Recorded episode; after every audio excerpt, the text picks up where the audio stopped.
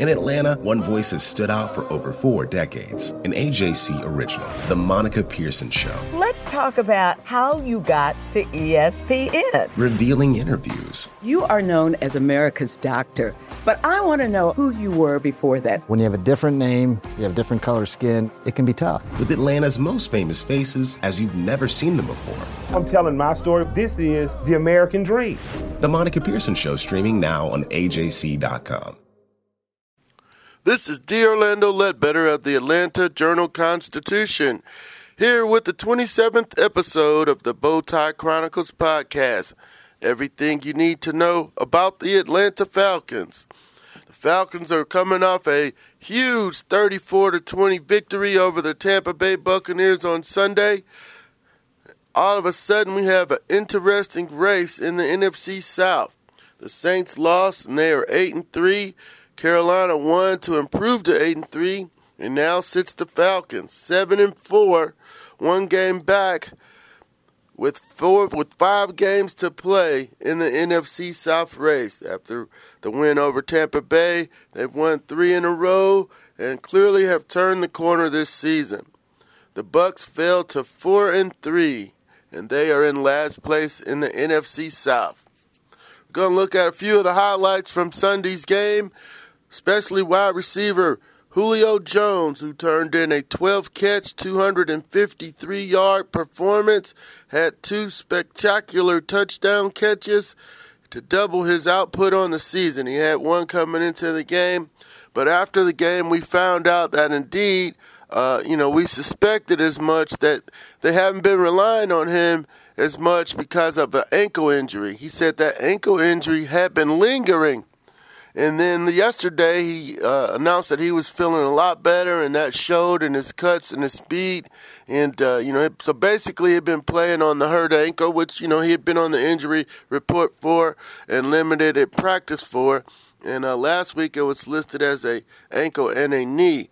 But after the game, he admitted that that was lingering and uh, affecting his play. So, but uh, on Sunday, he had a big breakout game against the Bucs who elected to play a lot of man and quarters coverage. And Jones said they were able to find the holes in those coverages, and uh, they just kept attacking them in that way. There were three records coming out of that game. It was his third career game at 250 yards uh, plus or more, the most by a receiver in NFL history. He also has most catches in the first 90 games 563 now. The old record was 558 by Anquan Boldin.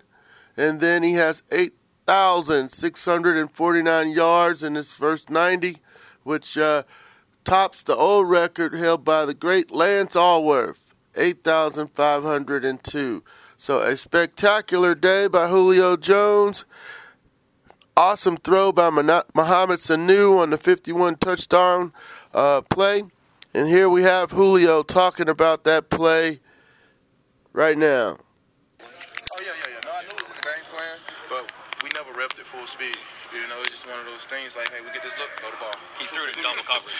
was, was, he going to throw it in triple coverage, quadruple coverage? He was going to chuck it no matter what. Yeah, my guy Sanu, I'm pretty sure he probably would have, you know, just to give me an opportunity because, you know, that's like my brother and he's just going to give me an opportunity to make a play. You know, he's now six for six with three touchdowns. Hey, Sanu ain't, hey. he throws a great ball.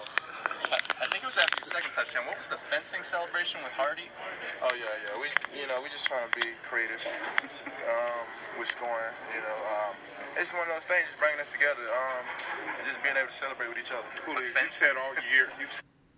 All right, there's Julio Jones on the fencing celebration too. Um, he really likes Mohamed Sanu's uh, passes, and uh, that was a great play to give the Falcons a 10 to 7 lead and open up the scoring there, get things going in that big win over Tampa Bay. Offensively, 516 yards, uh, season high.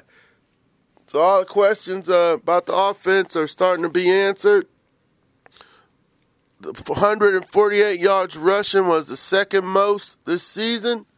And, uh, you know, of course, Tevin Coleman led the way there uh, with 19 carries, 97 yards, two touchdowns. He's got five rushing touchdowns on the season, and uh, he gave birth to. He became the father of twins on Saturday, so they gave him two game balls for his showing at the game, and uh, you know he was pretty excited, young man, after the game, and uh, uh, you know wanted to, couldn't wait to get out to go see the twins after uh, putting in his work at the Mercedes-Benz Stadium. Also, though, uh, you know, on the downside of things yesterday, uh, you know, the Falcons built up a big 27 to 6 lead and, uh, you know, kind of let Tampa Bay creep back in there.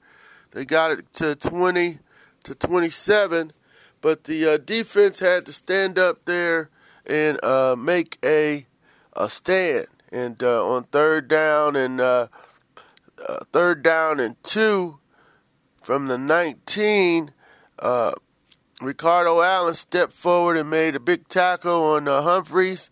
And then on fourth down, the pass from Ryan Fitzpatrick to Cameron Brate was uh, was incomplete. But you know the defenders, you know they were happy to get the, the win and the stop there late. But uh, Takk McKinley told us, um, you know, I think we had them like 27-6 on defense. We have to learn how to finish out games. Should sound very familiar to y'all. And he said, ain't no reason why that game should have got as close as it was. And I think that's a, uh, you know, carrying on theme there, finishing games going back to the Super Bowl.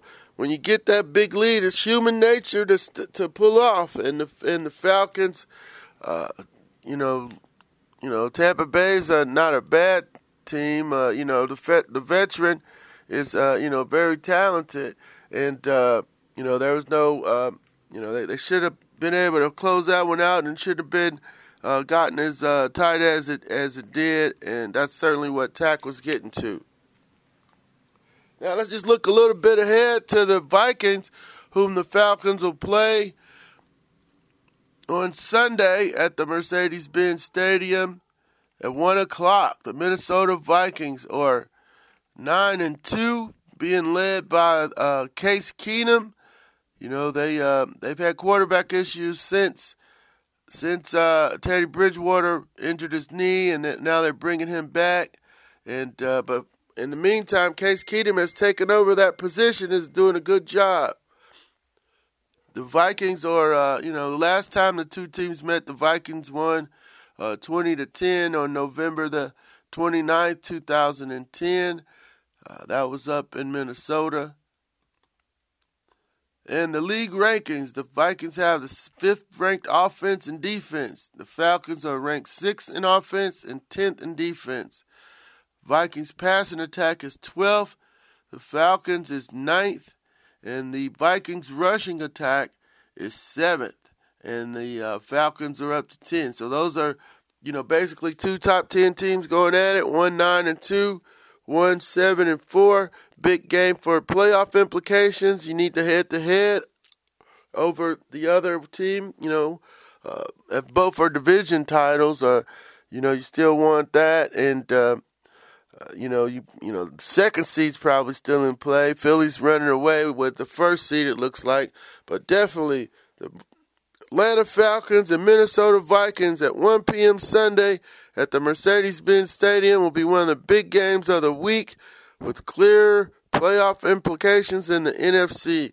The Falcons need that game to, to try to keep pace with Carolina and the New Orleans Saints, who both are at 8 and 3. Well, this is the final uh, uh, here, wrapping up at the 27th episode of the Bowtie Chronicles podcast. We'd like to thank everybody for coming by and subscribing. Take care and have a great week. Hip hop is a product of black people. It's a product of black song and celebration. The Atlanta Journal Constitution presents Hip hop's most pulled elements are pulled from the South. A Southern hip hop story. We always go back to that moment of the Source Awards. Everybody wants your rhythm, but they don't want your blues. The biggest names in hip hop. Atlanta is still the mecca for hip hop. 50 years. No one can deny one film. The power of the South now. The South got something to say. Streaming now at ajc.com slash hip hop. The AJC's trusted veteran political voices, Greg Bluestein, Patricia Murphy, Tia Mitchell, and Bill Nigut, are the essential source for Georgia politics. The Atlanta Journal Constitution's Politically Georgia. Sign up for the newsletter, download the podcast, subscribe to the AJC.